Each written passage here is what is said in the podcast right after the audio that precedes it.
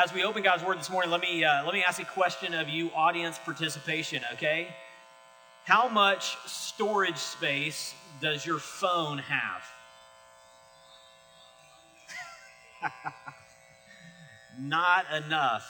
I had I was I was giving the message to the teachers this morning before the service, and one of the one of the teachers said, "When I went from 16 gigs to 32 gigs, it changed First world problems, right? Uh, 16 gigs, 32 gigs. How many? I, I have, I think, what? 64. Man, you're the you're the jealous of you. 128.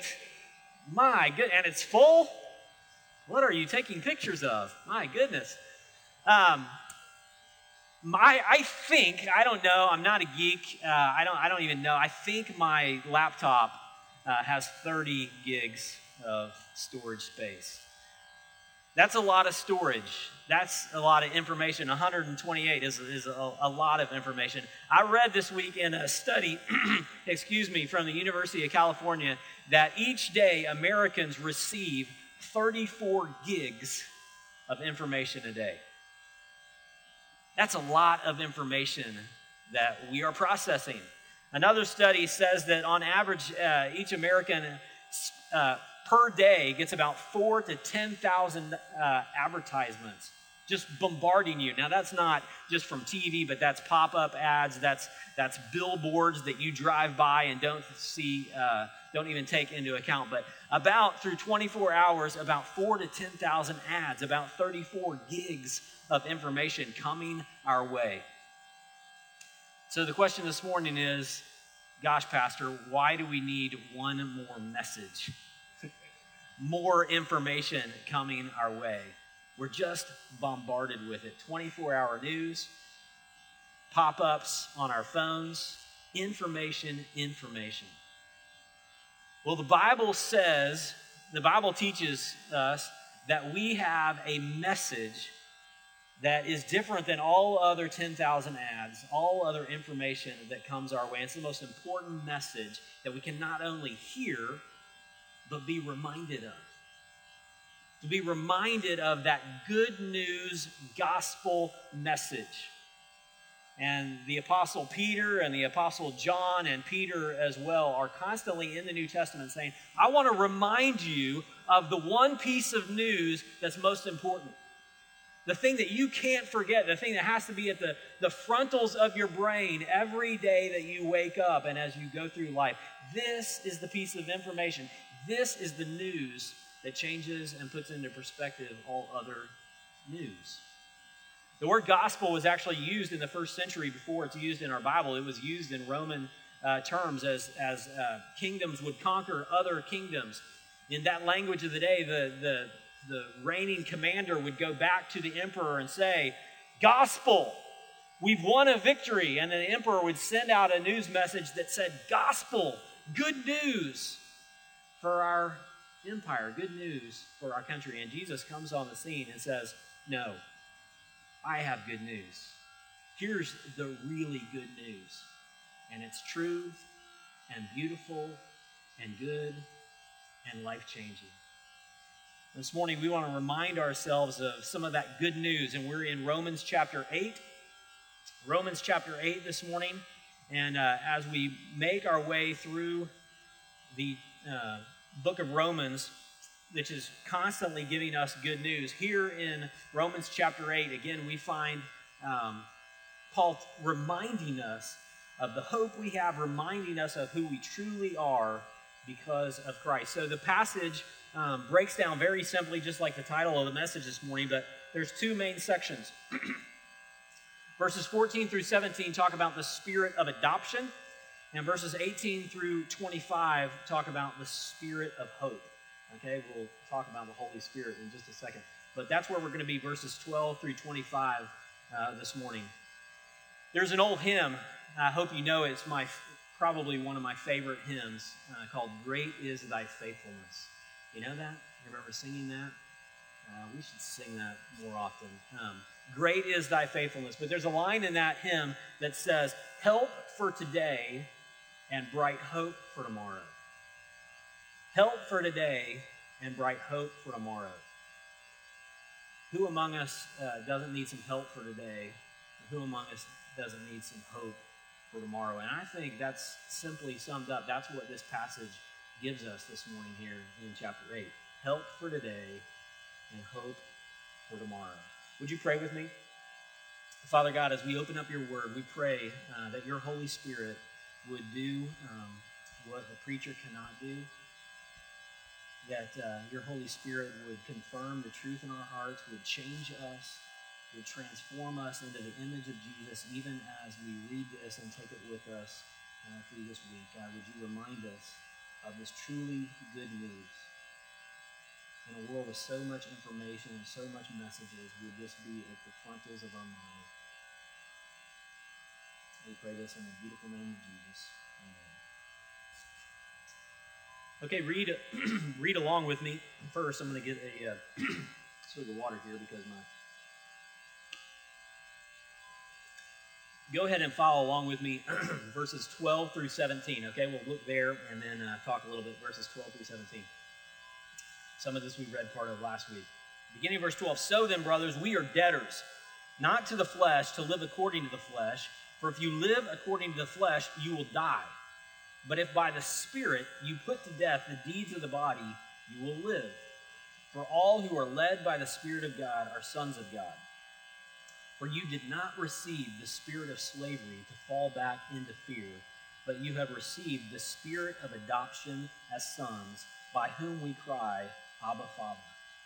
The Spirit Himself bears witness with our spirit that we are children of God, and if children, then heirs heirs of God and fellow heirs with Christ, provided we suffer with him in order that we may also be glorified with him. I said last week, I believe that the major character in Romans chapter 8, the major uh, person being highlighted in Romans chapter 8, is the person of the Holy Spirit. The third person of the Trinity uh, doesn't show up much in Romans until chapter 8. He's mentioned in chapter 5, but then in Romans chapter 8, over and over, the Holy Spirit is mentioned, I think, by my count, 18 times in Romans chapter 8. He's the main character. As we as I mentioned the word Holy Spirit, there are kind of two extremes. I mentioned this last week when we think about the Holy, the Holy Spirit. There's there's one kind of extreme that I will call on this side of things kind of the the, the charismaniacs. I mean, these, these are the people that are talking about the Holy Spirit all the time, and they want you to be filled with the Holy Spirit. And some of them think that, that if you don't speak in tongues, you don't have the Holy Spirit. And some kind of ecstatic experience, like rolling and falling on the ground, and, and kind of a weird uh, experience, uh, exhibits that you, in fact, are a Christian and that you have the Holy Spirit in your life. I would call that an extreme position, charismaniacs. But what's also common in Christian circles and even in evangelical circles on the other extreme is what I might call charismutes. And, and, and that's the school of thought that is so turned off by that. Maybe they've seen it on TV, maybe they've been part of a church that was like that, and they're just mute about the Holy Spirit. Ah, Spirit used to be called Holy Ghost. It kind of freaks me out. Not sure what to do with that. So there's no mention of the Holy Spirit. There's no there's no search to, to walk in tune with this person, the Holy Spirit, this, this God that indwells us, charismaniacs and charismutes. But as we read the Bible, and particularly in Romans 8, we have to, we have to come to the awareness that the Holy Spirit is huge in walking with Christ. In fact, the Holy Spirit is indispensable in order to be able to live for Christ. And the Bible teaches right here in this chapter that if you don't have the Holy Spirit indwelling you, you are not, in fact, a Christian. You're not, in fact, a Christian. That the Holy Spirit is indwelling and leading, verse 14 says, For all who are led by the Spirit are sons of God. He is leading us. So we, we have to be in touch with the Holy Spirit. We have to seek the Holy Spirit. we have to try not to quench the Holy Spirit and be led by the Holy Spirit. Just, um, just in chapter 8, what is the Holy, how do we interact with the Holy Spirit? What does he do and how do we interact with him? Uh, these are just a list of things right here from chapter 8 in Romans. That he is the spirit of life, verse 2. Uh, he sets us free from sin and death, eight, uh, chapter 8, verse 2. Believers walk according to the Spirit. believers set their minds on the things of the Spirit. The Spirit is life and peace. The Spirit indwells believers. Verse 9. He is the Spirit of God. He is the Spirit of Christ. He is the Spirit who raised Jesus from the dead. The Spirit gives life to our mortal bodies. Verse 11. The Spirit is the power by which we put sin to death. He leads God's children. Verse 14. He is the Spirit of adoption. We'll talk about in just a minute. The Spirit confirms that we are God's children. Verse 16. The Spirit is the first fruits of our salvation. Verse 23. He helps us in our weakness. Verse 26. I'll talk about that in a few weeks. He prays and intercedes for believers. Verses 26 and 27. We cannot follow Christ without thinking and being in tune with the Holy Spirit. And there's some Holy Spirit filled kids back there, aren't there? Did you hear that? I heard that. Let's just call it, okay? the Holy Spirit is at work. If we know Christ, the Holy Spirit is at work with us, and that's not uh, He is not someone to avoid. He is someone to push into and to receive for His power and His communion and His leading in our lives. He leads us, oftentimes in subtle ways, sometimes in very clear ways. But we can neither be a maniac nor a mute. One of the things uh, as we where we want to focus this morning after verse 14, we're led by the Spirit. But uh, verses 15 through 17, one of the main emphases here in this passage that the Spirit does for us is He confirms our relationship with God and reminds us that we are children of God. Look at verse 15 and following with me again. For you did not receive the spirit of slavery to fall back into fear, but you receive the spirit of adoption as sons, by whom we cry, Abba, Father. Then that should be familiar to you since we just sang it a few minutes ago. See how we did that? Um, you have received the spirit of adoptions by whom we cry, Abba, Father. The Spirit Himself bears witness with our spirit internally, inside of us, that we are children of God. And if children, then heirs, heirs of God and fellow heirs with Christ. And this beautiful truth here, this beautiful truth that the Holy Spirit impresses upon our hearts as we are the children of God. The children of God the Father. Amazing. Now, that may kind of fall on deaf ears here this morning because if you've been around church, you've heard that. That's not new to you. But think about the radical thought that this was, particularly in Jesus' day, as he prayed to the Father and taught his disciples to pray to the Father. See, Jews of the first century, uh, they often would not speak the name of God out of reverence. Uh, oftentimes, if the, the Hebrew word Yahweh were, were being read in the temple, they, they would replace that word Yahweh with Adonai, or if the scribes were writing the word God, they would leave out some letters or even just leave a blank space where God's name was be out of holiness and reverence for God. So for Jesus to come on the scene and say, pray to God as your father was absolutely new and absolutely radical. And it should be radical to us. It should totally form and, and reshape the way we think about our relationship with God because we are not just His creation, not just His servants, but His sons and daughters whom He loves. J.I. Packer is a theologian that I turn to often, and J.I. Packer says this in his uh, classic book, Knowing God, about our adoption. He says this If you want to judge how well a person understands Christianity, find out much. Find out how much he makes of the thought of being God's child and having God as his father. If this is not the thought that prompts and controls his whole outlook on life, he does not understand Christianity very well. Our understanding of Christianity cannot be better than our grasp of adoption. Sons and daughters of the supreme ruler, creator of the world, calls us into his family, calls us sons and daughters. Timothy Keller says, uh, a king, a king late at night, asleep at night, a king cannot be bothered unless there's a, a war, a message that he needs to hear about. A king cannot be bothered except in the middle of the night, except by a son or a daughter who needs his daddy. Keller goes on to say, we have that kind of access to God. God as our daddy. God to say, Father, I'm scared. I need your presence. Father, things feel out of control. Tell me it's going to be all right. That's the kind of access we have to God. Sons and daughters dearly loved by God our Father. The Apostle John, I love, I got to turn us to 1 John chapter 3. I don't know if I put this on the screen or not. but 1 John chapter 3, uh, verses 1 uh, and 2. John is, is, is here he, he's writing about our forgiveness and our relationship with God. And in chapter 3, he just kind of burst out into praise and he says, See what kind of love the Father has given us, that we should be called children of God, and so we are. The reason the world does not know us is that, is, is that it did not know him. Verse 2 Beloved, we are God's children now, and what we will be has, has not yet appeared. But when he appears, we shall be like him, for we shall see him as he is. He breaks out in this praise. How great is the love of the Father that, he, that we should be called sons and daughters of God, and that is what we are.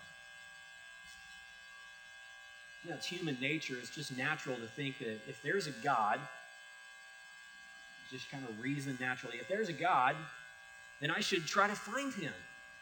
I should look for him. I should seek him. But what's not natural is that God, that same God, would seek us, would come down to us. It's, na- it's natural that, hey, if there's a God, then I should probably serve him. I, I should probably worship him. But God one ups that by saying, not only should you serve and worship me, but I invite you into my family. Wow. Wow. I've been thinking a lot uh, over the past week, two weeks, about so many among our family. We had a, quite a graduating class of seniors this year, uh, and many have taken their their kids off and dropped them off at college. And, I, and I've been thinking about that as a parent, you know, I'm thinking, okay, man, weird, this blink, you know, here it goes. 10 years from now, I'm going to be taking my oldest and dropping them off to college, you know, and, and that's right, that's good. I mean, I, I want that to happen. There, he, he will get an eviction notice at 18. We will take him.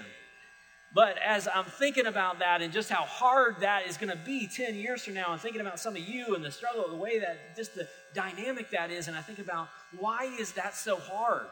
Why is that such a pivotal uh, time in life? And some of you are tearing up right now as I describe it. You're, you're thinking about it. But is, is, is it because they're 18? Is it because they, they got into college? Is it because their grades were good? Is it because they, they chose the right school? Is that why it is? No. It's because they're your children. And you love them because you love them. The Bible says in, in Deuteronomy, God is telling Moses before, as Israel goes back into the land, he's reminding them of his faithfulness.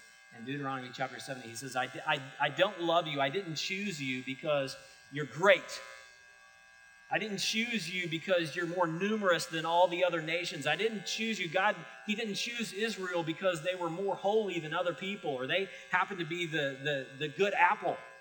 He says, I chose you and I loved you as my children because I chose to love you as my children. You're mine. God loves us as children. And it's not always right to kind of uh, reason up from human to God. Sometimes we can get in error on that. But God loves us as a father loves his children. A good father. That should totally just set and reset and, and frame the way we think about God. And all involved in that. There's more than this, but there's a security in that. There's an intimacy in that, there's a protection in that. He doesn't uh, wish his children harm, he doesn't wish them ill. And sometimes you know, we've all we've all had that experience, you know, when you take your kids and they to the doctor and they they need that shot or something, and they always make the dad hold the kid down. It's like I'm not. You know, the kid looks at you in panic. Like, what? What are you doing this for? I, I thought we were friends. You know, come on, dad, help me. And you know that even you, you're you're allowing that pain ultimately for their good. And even when there's pain in our lives, it's coming through the hands of a good and loving Father, not just a creator, but a Father. And the Holy Spirit is put in our lives, in our hearts, to confirm hey, you're a son. You're a, you're a son or daughter of God. And you're the apple of my eye. Come to me when you're overwhelmed. Come to me when you're scared. Are you overwhelmed this morning? You're also a son of God. Are you worried this morning? Are you fearful? You're also a son or daughter of God. Are you an engineer? Are you a teacher? You're also a son or daughter of God. Man, that is radical. That is heart transforming if it really presses in to our inner being.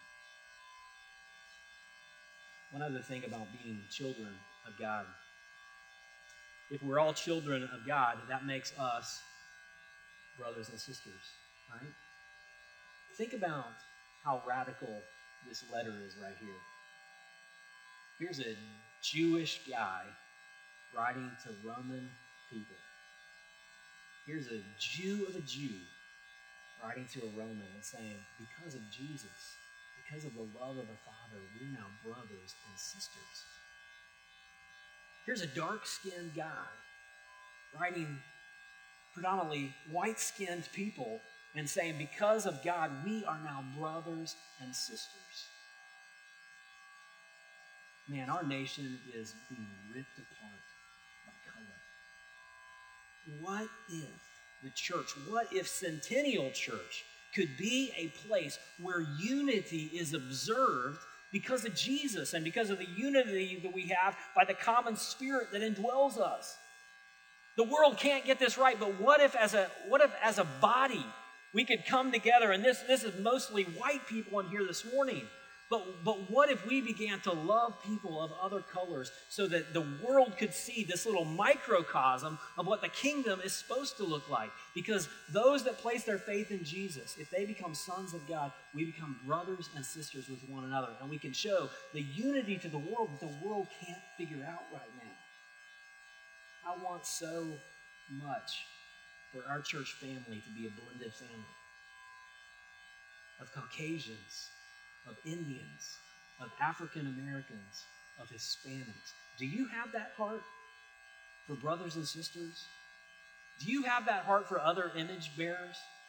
Man, I pray that God would do something special in this body, that no matter who walks through these doors, they sense the unity of the Spirit, of the bond of peace, because we've realized we share a common Father.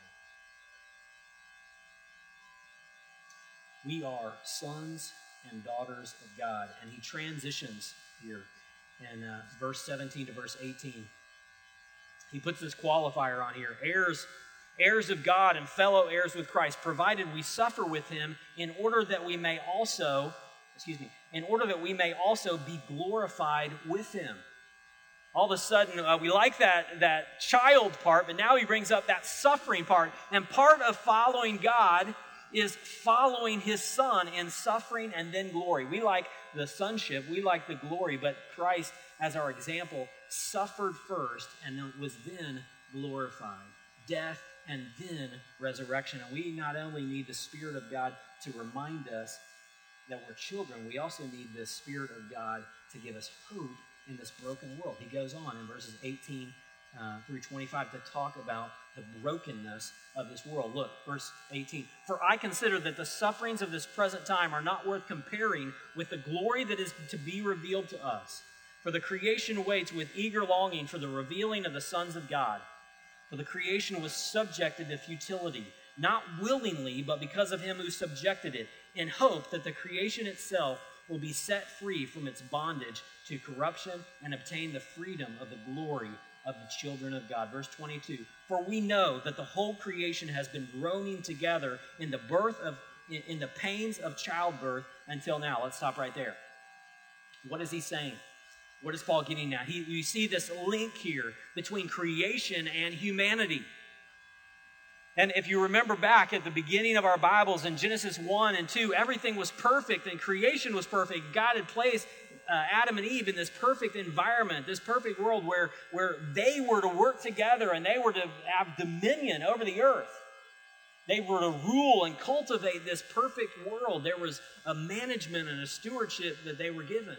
But the Bible says in Genesis 3, as they turned their backs on God, as they sought independence from God, that not only created this huge crack between man and wife and between man and, and woman and their, their relationship with God, not only this crack between them, and not only this crack between them and God, but this crack in creation itself. And because man and, and wife were at the top of the food, the food chain, the crack caused at the, at the top of that pyramid just echoes down to all of creation. So today we have Hurricane Harvey.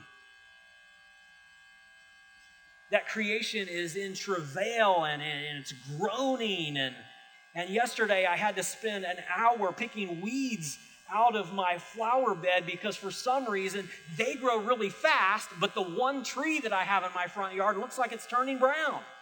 Why is that? Because that's what sin has done, not only in our hearts and our relationships horizontally, but even with the creation that God put us in dominion over. So the words here, if you look at the words, beginning of verse uh, 19, describing creation, it's the creation is waiting. Verse 20, the creation was subjected to futility. It just seems futile. The experience of creation, sometimes the futility of life. What's the futility uh, in life, if you're a mom or a stay at home dad or whatever, here's futility. Futility is trying to pick up those socks and put them back, and then just an hour later, they're out again, and you're just picking up toys. It just seems futile. It's just a, a circle that never ends, right? There's this futility to creation. There's this groaning. There's this being subjected in hope. Look at verse 21 hoping to be set free from its bondage to corruption. There's this downward spin as, as things move from peace to corruption. And verse 22 the whole creation has been groaning. Groaning. Dictionary.com, this uh, definition of groan. A groan is a deep, inarticulate sound uttered in derision, disapproval, or desire. A groan is a deep grating or creaking sound due to a sudden or continued overburdening as with a great weight. Creation is groaning. Creation is subjected to the futility of this broken world. And not only the creation, but look at verse 23 not only the creation, but we ourselves who have the first fruits of the Spirit groan inwardly as we wait eagerly for our adoption as sons, the redemptions of our the redemption of our bodies. For in this we for in this hope we are saved. Now hope that is seen is not hope, for who hopes for what he sees? But if we hope for what we do not see, we wait for it with patience. Creation groans, but not only this broken creation, but our broken selves. Verse 23 we ourselves groan inwardly. We have the first fruits of the Spirit. What's this idea of first fruits? The idea of a harvest, and you get that first, that first fruit, right? The first of the crops that that shed, that says more's coming, but this is the first fruits. We have the first fruits of the Spirit, but still, with the Holy Spirit inside inside of us, we groan. And verse twenty three says, as we eagerly wait for our adoption as sons, the redemption of our bodies. Wait a second.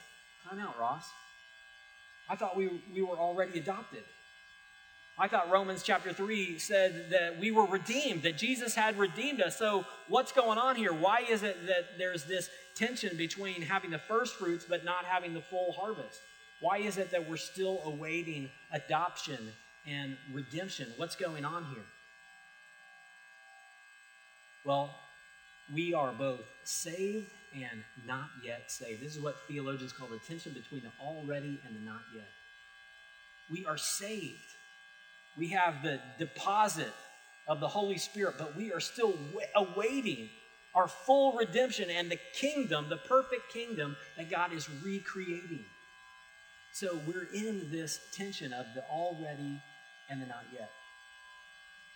A friend earlier was uh, talking to me and said, you know, the way I explain this is, is like when I was a little girl and I went to go adopt uh, a little puppy. And I went to the puppy store and I picked out that puppy that I wanted.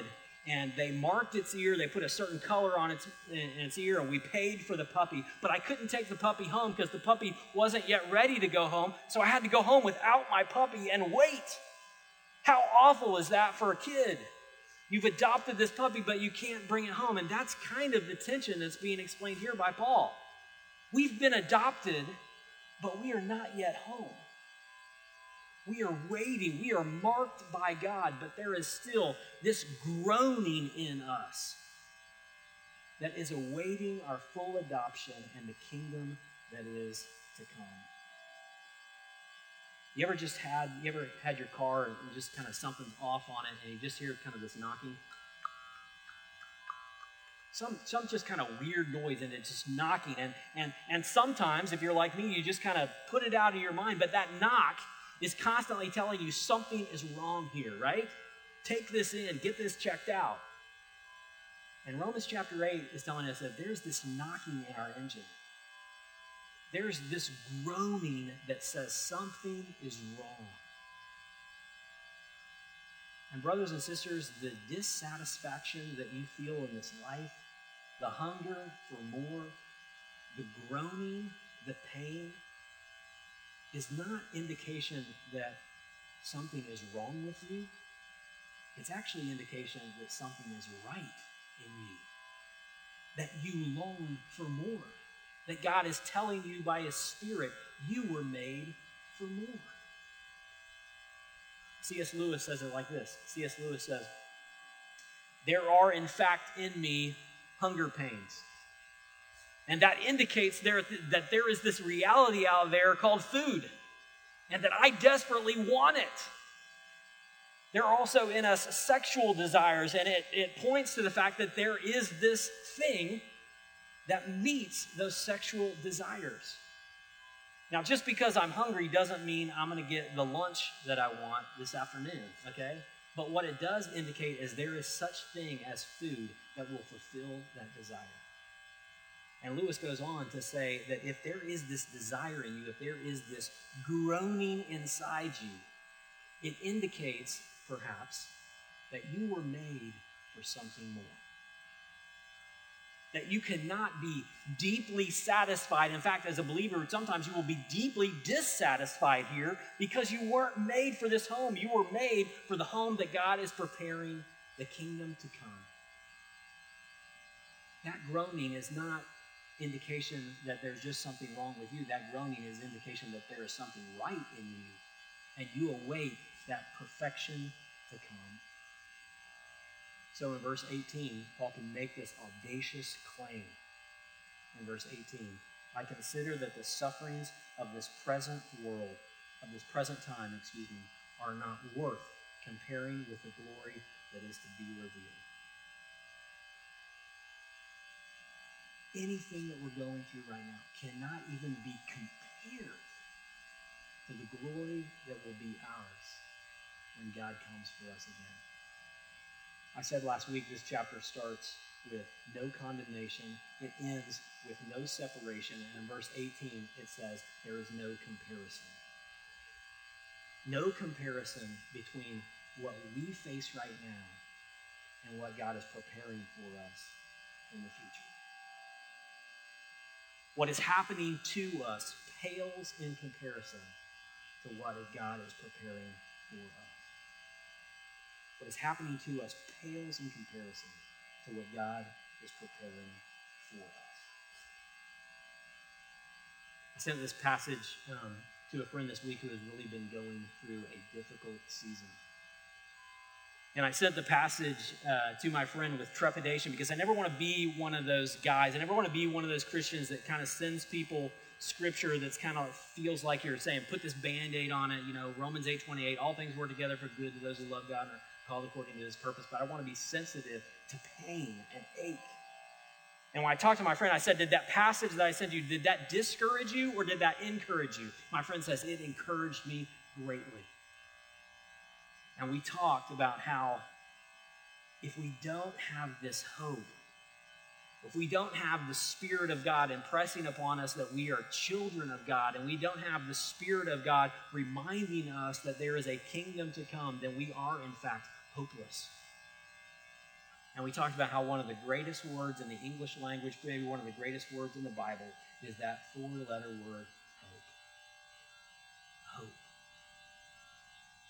The good news, the message that we have this morning that should just obliterate all other messages in importance is that God has loved us, made us sons and daughters, and is coming back for us to take us to a perfect kingdom where there, where there will be no more pain, no more groaning, and we will be in fellowship with Him.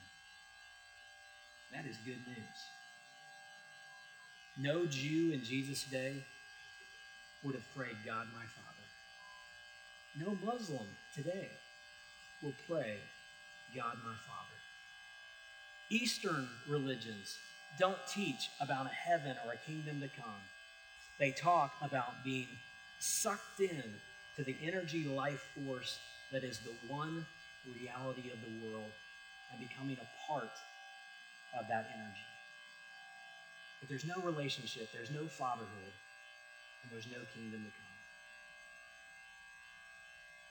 beautiful news for you and me that have put our trust in Jesus, that we're sons and daughters of God. And we groan because in reality, there's something more.